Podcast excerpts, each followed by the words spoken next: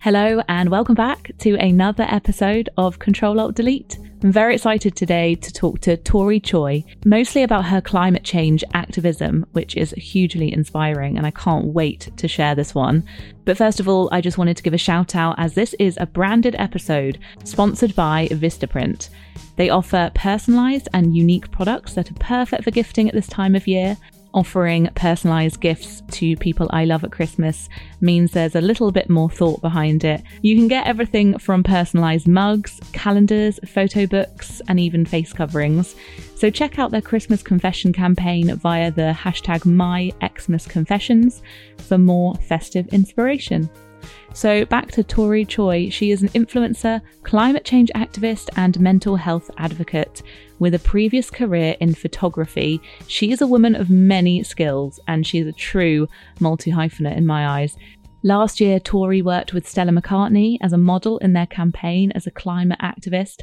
She is a consultant for global brands who are seeking expert advice on topics spanning climate activism, environmentalism, mental health, and inclusivity. Recently, Tori launched her own podcast called Bad Activist that she co hosts with her two friends, discussing how to navigate the pressures of perfect activism in an imperfect world. Hope you enjoyed this episode, and if you did, please consider leaving a little review. Here is the interview with Tori.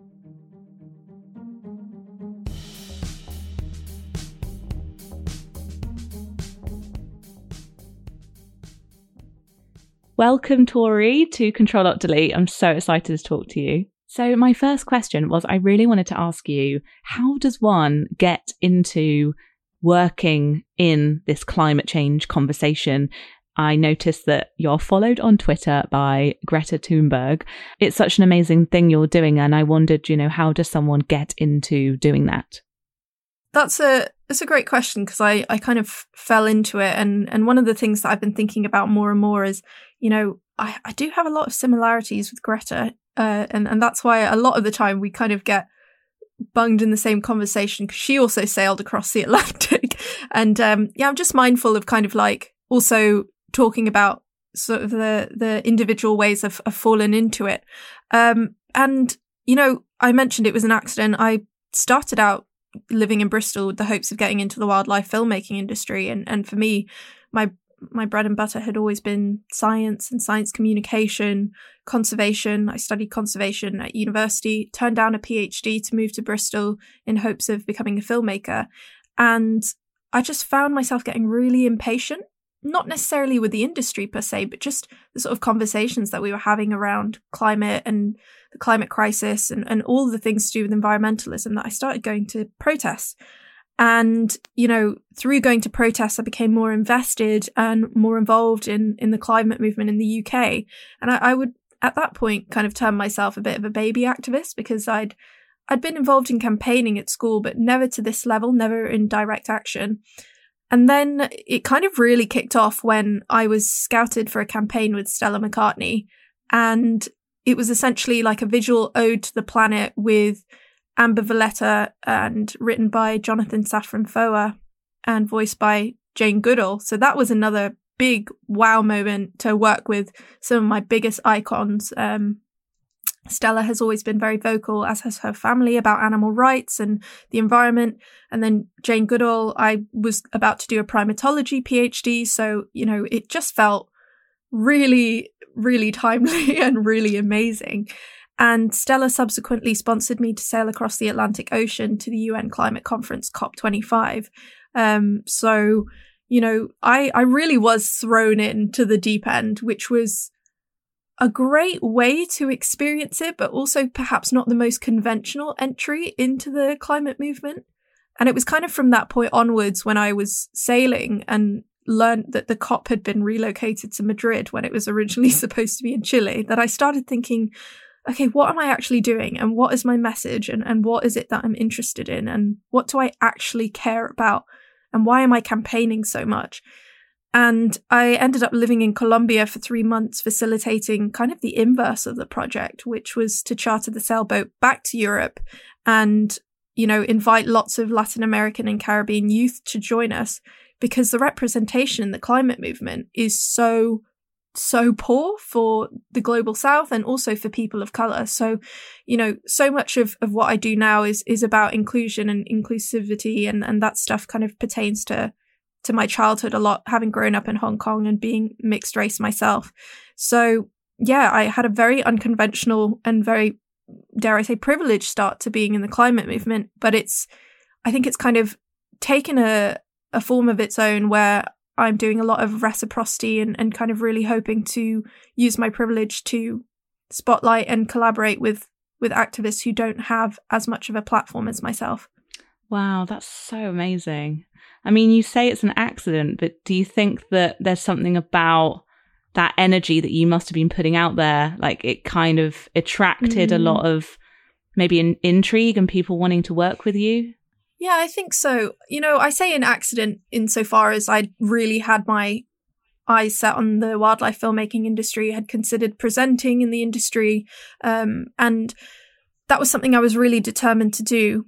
But I've always had a fire in me, and even growing up in school, I was that annoying school kid that would say, come on, guys, let's recycle or let's turn off the lights. Or, you know, I had a very, very rudimentary understanding of what it meant to be an environmentalist, but I was very, very enthusiastic and it kind of really carried through um, in the way that I chose my academic studies and then kind of carried on mm-hmm. in campaigning. Um, so on the one hand, yeah, kind of like a series of events, I would say, led me to being where I am now, but that energy's always been there. And, you know, had it not been for Stella, I, I think I'd still be doing the same thing now. And it's interesting, isn't it? The kind of tone policing that you see on the internet, and it kind of makes me worry sometimes that people mm. are very afraid of nuance and it's like really black and white. But yeah. I like the, I really like though that you do talk about, I mean, your podcast is called Bad Activist, isn't it?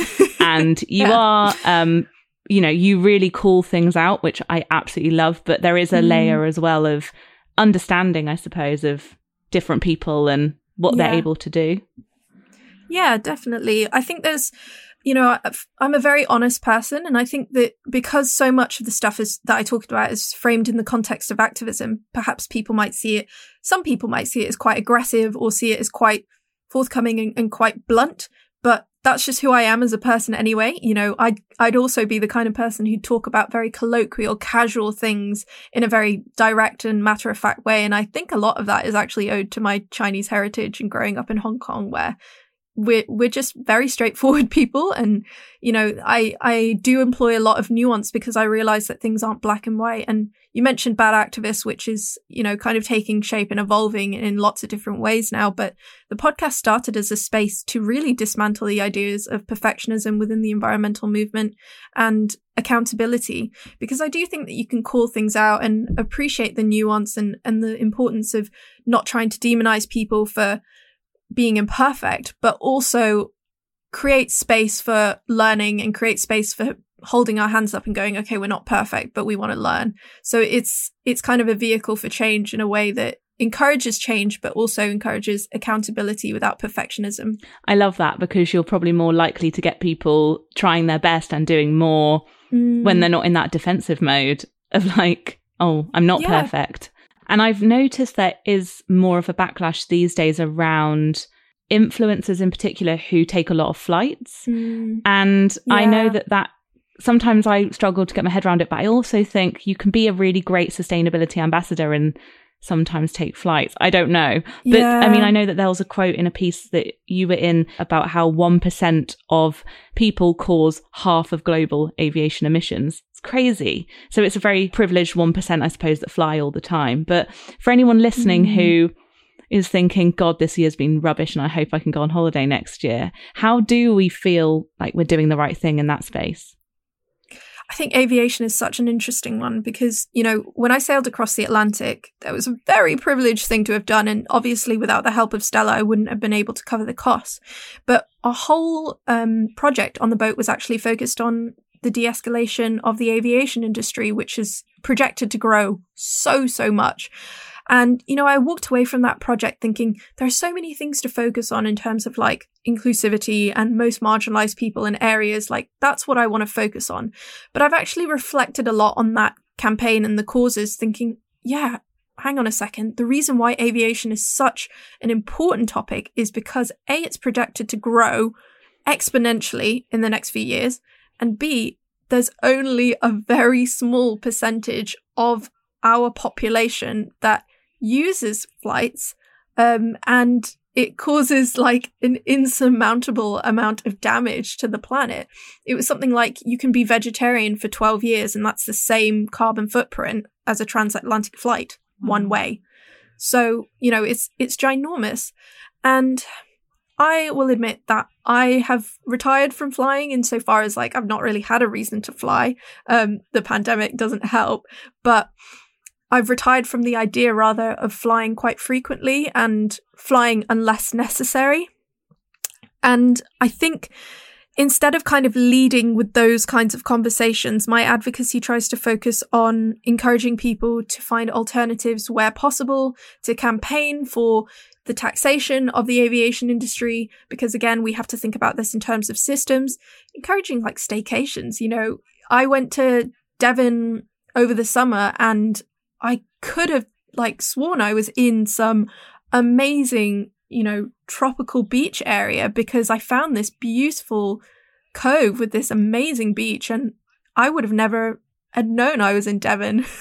um, and that was only like a couple of hours away from me. So I think that, you know, we can kind of encourage some positive alternatives, but also I think it's important to campaign for kind of like system change. Um, and in campaign for you know these industries to be accountable and to to limit their growth as well yes amazingly said and i suppose in this time of working from home more and flexible working the idea of someone mm. just like flying across the world for a meeting that used to be such yeah. a normal behavior and now i mean i hope culturally that is just frowned upon mm. so much more isn't it I, I think this time has really given us the opportunity to reimagine what travel can look like, what conferencing can look like, what communication and working can look like. And, you know, this year has been awful, really has been awful for so many communities and, and for the health of the world as well. But if there is one thing that we can kind of take stock of, it's the fact that it's really forced us to think about how we want to move forward. And that for me is is really, you know, quite amazing. Mm. I've got like goosebumps talking to you because I feel like there's so many things I just really want to get more involved in. And it's like t- taking stock and realizing you can get more involved in these mm. things is really mm. important. Um, but I, talking of kind of new careers or not, not even that new, but just this world we're in where we can create our own careers and we can create our own sort of work setup. I'm always really interested to talk to people who work in this space and also it's your job as well. Mm. How do you choose what brands to work with and who to endorse? Kind of how does that work? Because I know it's hard, but you've also got to make money and activists should be paid. Yeah. Yeah. That's a really good question. I think that because I've kind of existed on social media for best part of two years now that's a profile where i'm getting a lot of you know collaborations and people reaching out to me and first and foremost, I feel like I have to be willing to buy the brand anyway. Like I would buy it out of my own sort of money. That's something that I always think about. But then also I think about kind of what message are they allowing me to authentically portray? Um, sometimes I find that brands really try and co-opt your words and use what you kind of think is is is important to say, but they do it solely to market the pro- product without really considering who you are as a person. Um, and I, I, do look at sustainability and like think about the optics of, of how this would affect my audience. But more importantly, when I think about accepting payment for certain collaborations, I always redistribute the money that I get in some capacity. Um, for instance, like when I collaborated with Vistaprint, I said to them that I wanted, if I was going to participate in this campaign, I wanted to raise awareness about a new uh, organization and charity called End the Virus of Racism, and I donated like some of my earnings from that to the charity. Um, and and that for me is really really important. I really believe in like my form of activism is the redistribution of my wealth and my power in whatever kind of capacities that I can I can carry that out. Mm, that's really, really important. I also felt really uh, like it was really important during the summer when a lot of people were making content, I guess of a better word, mm. but around anti racism. And I yeah. was like, well, if I'm going to have someone on the podcast talking about their work, then I need to make sure that money goes somewhere. Yeah. And that there's a generosity going back to the people creating the work. But I saw something Definitely. recently on um, shared around sponsored content and more of an awareness with people's audiences to be like, look, guys, I'm giving you all this stuff. Like, if I have a sponsored post, can you just support it? Yeah. Um, yeah. And I like that. Mm. It's like more transparency is really important, I think. Definitely. I always try and be really, really transparent about like where my money's going as well, why I'm working with a brand. Um, I don't actually work with brands that often. You know, I'm very in terms of like a reciprocity. Like, if you want to work with me, how can I actually work with you? How can I inform your company or your messaging? How can I Im- involve the climate movement and use, you know, your platform to to redistribute some of that attention to really, really notable causes? Um, so it's it's something I really consider quite carefully. And payment for activists is a really funny one because activists are treated as disposable. Our work is not considered work our work is often considered just very fleeting and, and kind of rudimentary, but there's a lot of planning, there's a lot of energy, there's a lot of labor, emotional labor in particular, that goes into this work, and people benefit from it. Uh, the, the world benefits from it, and I've I've really put my foot down over the past few years about kind of paying and compensating activists if you're a company or a brand or an organization that's making money off your voice. Um, provided I'm still very picky and I won't necessarily say to some say yes to something if it's got a big check attached to it. But you know, for the for the brands that I am working with, if they want to work with me, I'm like, okay, you have to pay me if you're going to work with me. Same goes for any form of campaigning or spotlighting. In fact, you know, just this morning I got off a call where someone asked me to make some content for a charity for free and then used you know, the fact that I'd be featured in a big magazine as leverage. And I always say exposure doesn't pay bills. And, you know, if charities and organizations truly value your activism, they will see the value in compensating you and know that actually part of the reason why your activism can continue is because you can get paid, because you can redistribute it to causes that you believe in. Um, and, you know, I've had the same messages repeated to me time and time again. People always saying, yeah, but celebrities donate their time for free. And I'm like, I'm not a celebrity. I don't have that platform. I don't earn that much money. Um, so the camp the comparison is a little bit kind of moot. Um, so yeah, I it's something I'm really firm about, and I'm I'm quite outspoken about as well.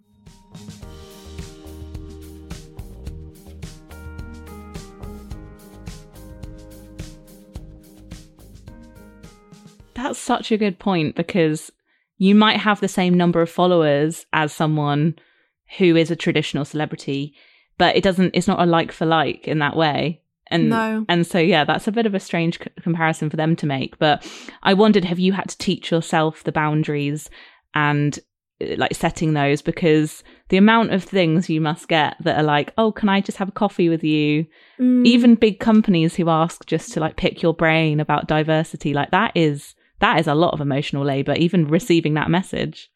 If a company does that, I will, you know, I still give them my labor by explaining it to them. And sometimes companies get it and sometimes they really just don't. Like, I'll have companies that kind of say, Oh, yeah, yeah, yeah, we really value that too. And then never chase up and never try and work with me in the future. And I'm like, okay, you're clearly someone I don't want to work with. Um, and then there are some companies who really listen, take stock of what I say, and they're like, okay, we want to work with you on the basis of like how you've communicated this with us because it's so important and we, we just don't understand it. Um, so yeah, it goes both ways sometimes. Like I have good good responses and bad ones, but either way, like I'm not here for the money. I do this because I care about it. It will always be first and foremost about the cause. Um, and if I don't, yeah, if I don't put that kind of first, then I feel like it's really easy to lose your integrity and like succumb to sort of like more financial influences that don't necessarily have your vested interests. Mm, wow, yeah, that's really well put. And it's interesting because, you know, I've got a friend who is an amazing expert in Instagram. Like she just knows so much about the platform that is so mm. like not obvious to most users. And she kind of isn't sure whether to charge for her time sometimes. And I'm Mm. like, if you were a man in a suit, you would call yourself a consultant and you would march in there and um just the word consultant I think has changed. Like Time. they, they don't look the same anymore as they used to in traditional setups. yeah. Um, but yeah, the other thing I wanted to talk to you about, which I just think is so brilliant, is your work in the mental health space. Mm. And I know that you speak up about that a lot. And I know we're in a obviously a really tough time at the moment, and the waiting Yeah. lists are really long in the UK, especially. Um, it's really hard to just get a therapist. It doesn't seem like something you can Mm. just do immediately. For anyone struggling right now, is there anything you can offer just in terms of places to go, maybe that are free for now?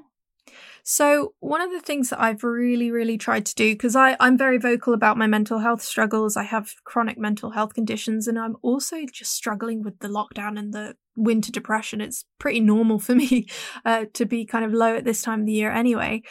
But the things that I've actually really been engaging with are online communities that are support networks. I absolutely adore like some of the people that I follow who destigmatize mental health.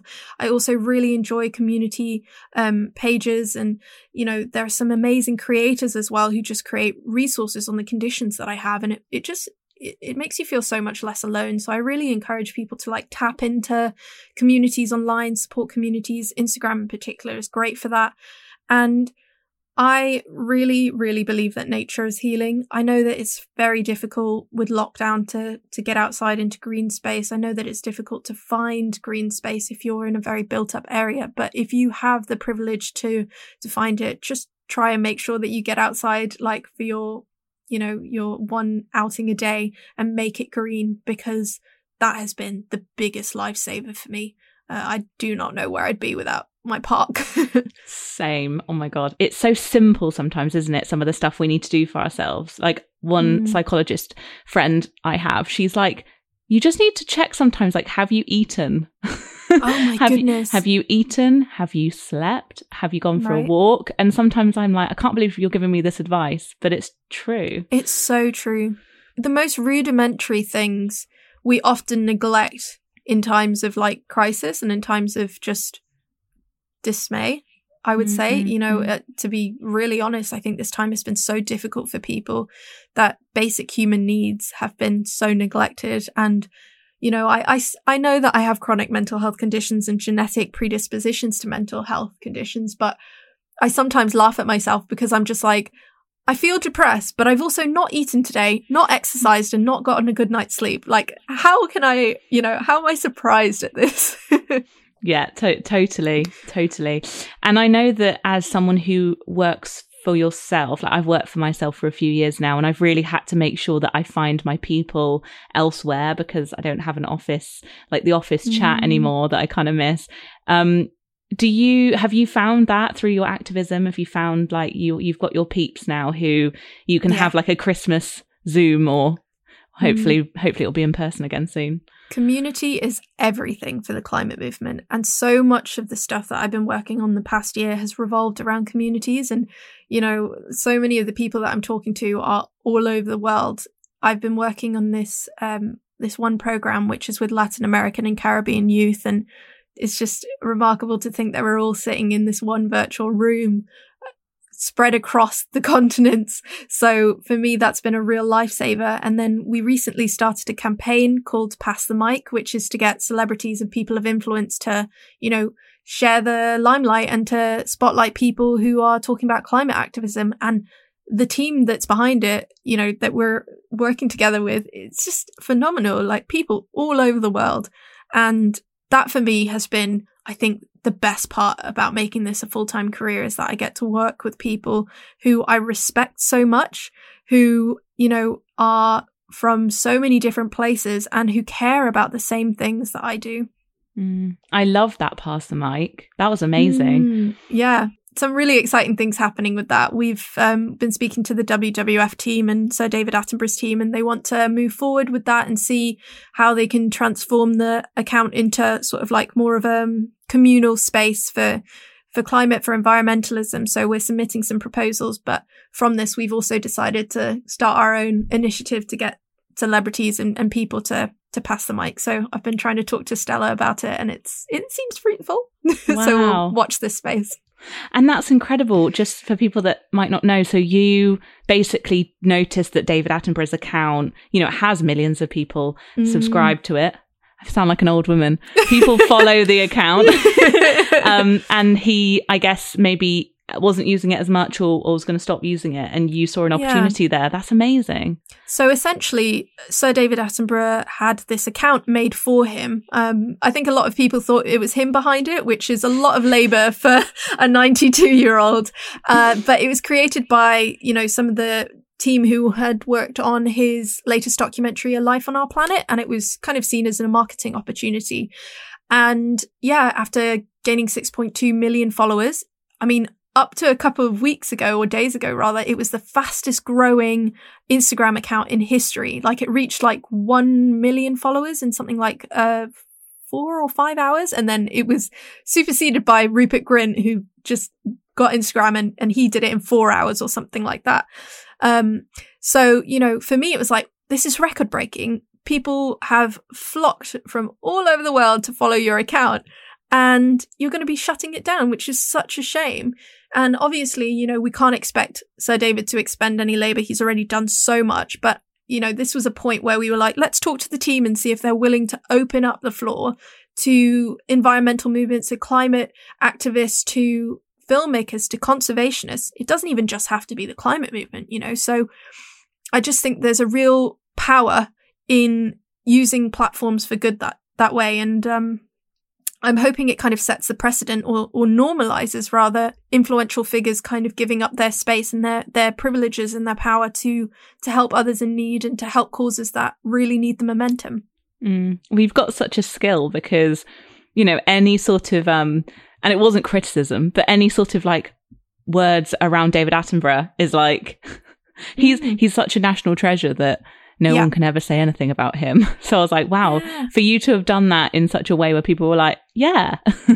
it's it's remarkable, isn't it? And I always talk about this idea of like cults of personality because I also hold myself in, in, to this standard as well. I always say to my followers or to anyone who I engage with in activism or who, anyone that I work with in a community, if there's something that you think I've done which is wrong or could do better, please tell me because I'd be so grateful for that. And I think that accountability is a form of love, calling out is a form of love, and people see it far too often as an attack.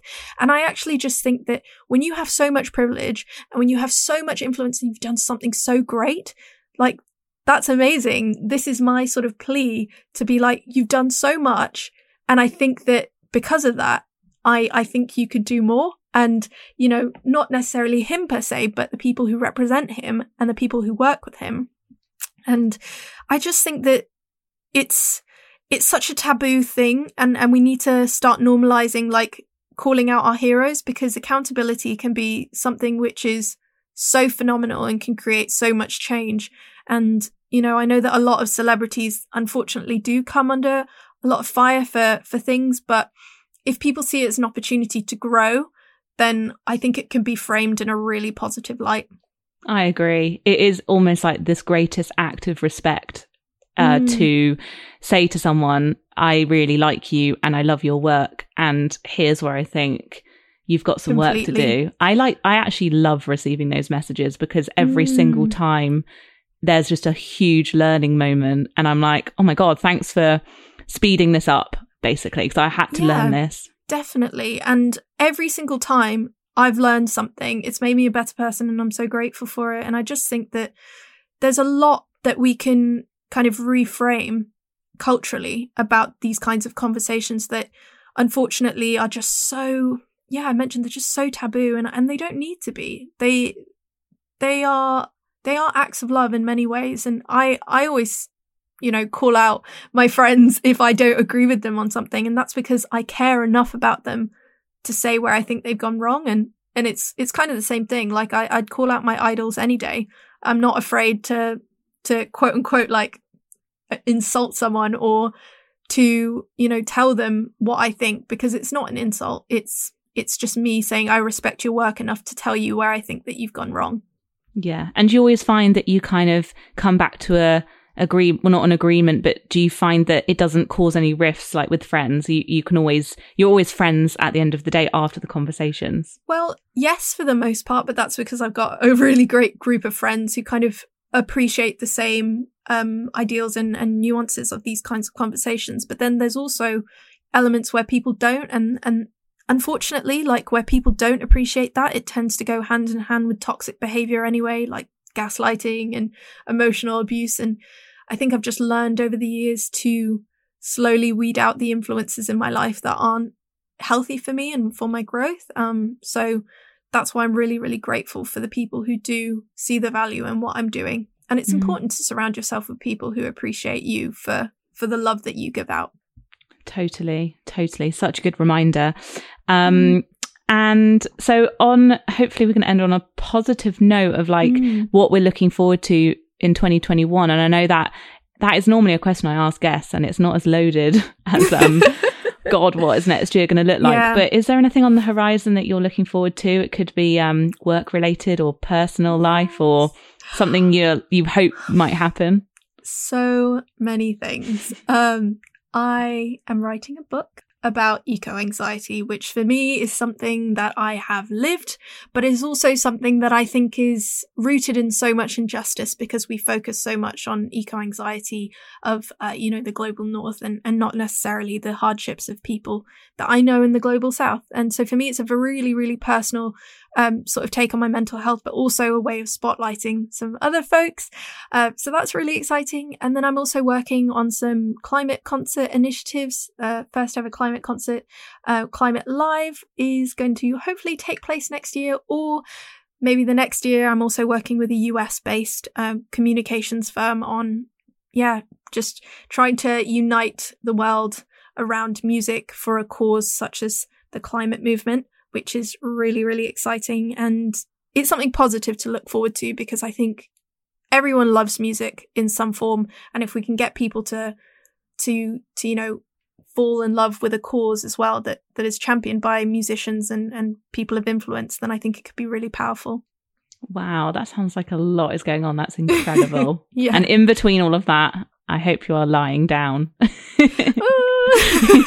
no, in all fairness, rest is resistance, and rest to me is a form of activism. I wholly believe that if you are an activist, you know, you are not disposable, and your joy is something that is an act of resistance in a world that wants to see you burn out. So, yeah, yes, I'm trying yes. to find times. to, I love that. Down. It's such a beautiful link, I think, between so many activists I love they are really they have had to be really mm. good at mm. self-care as well yeah completely and um you know i think that there is nothing more powerful than an activist of any sort taking a step back and going my joy is you know my form of saying i'm in this for the long run because it's it's a marathon it's not a sprint so i'm in this for life and i want to make sure that i can sustain that. And that's what sustainability truly means to me. Oh my god. Full circle. Thank you so much. Um let's end on that but uh, that was such an interesting conversation. It's definitely given me a lot to think about and um just thank you for putting so much positivity and all of your energy into such brilliant things. Thank, thank you. thank you so much for having me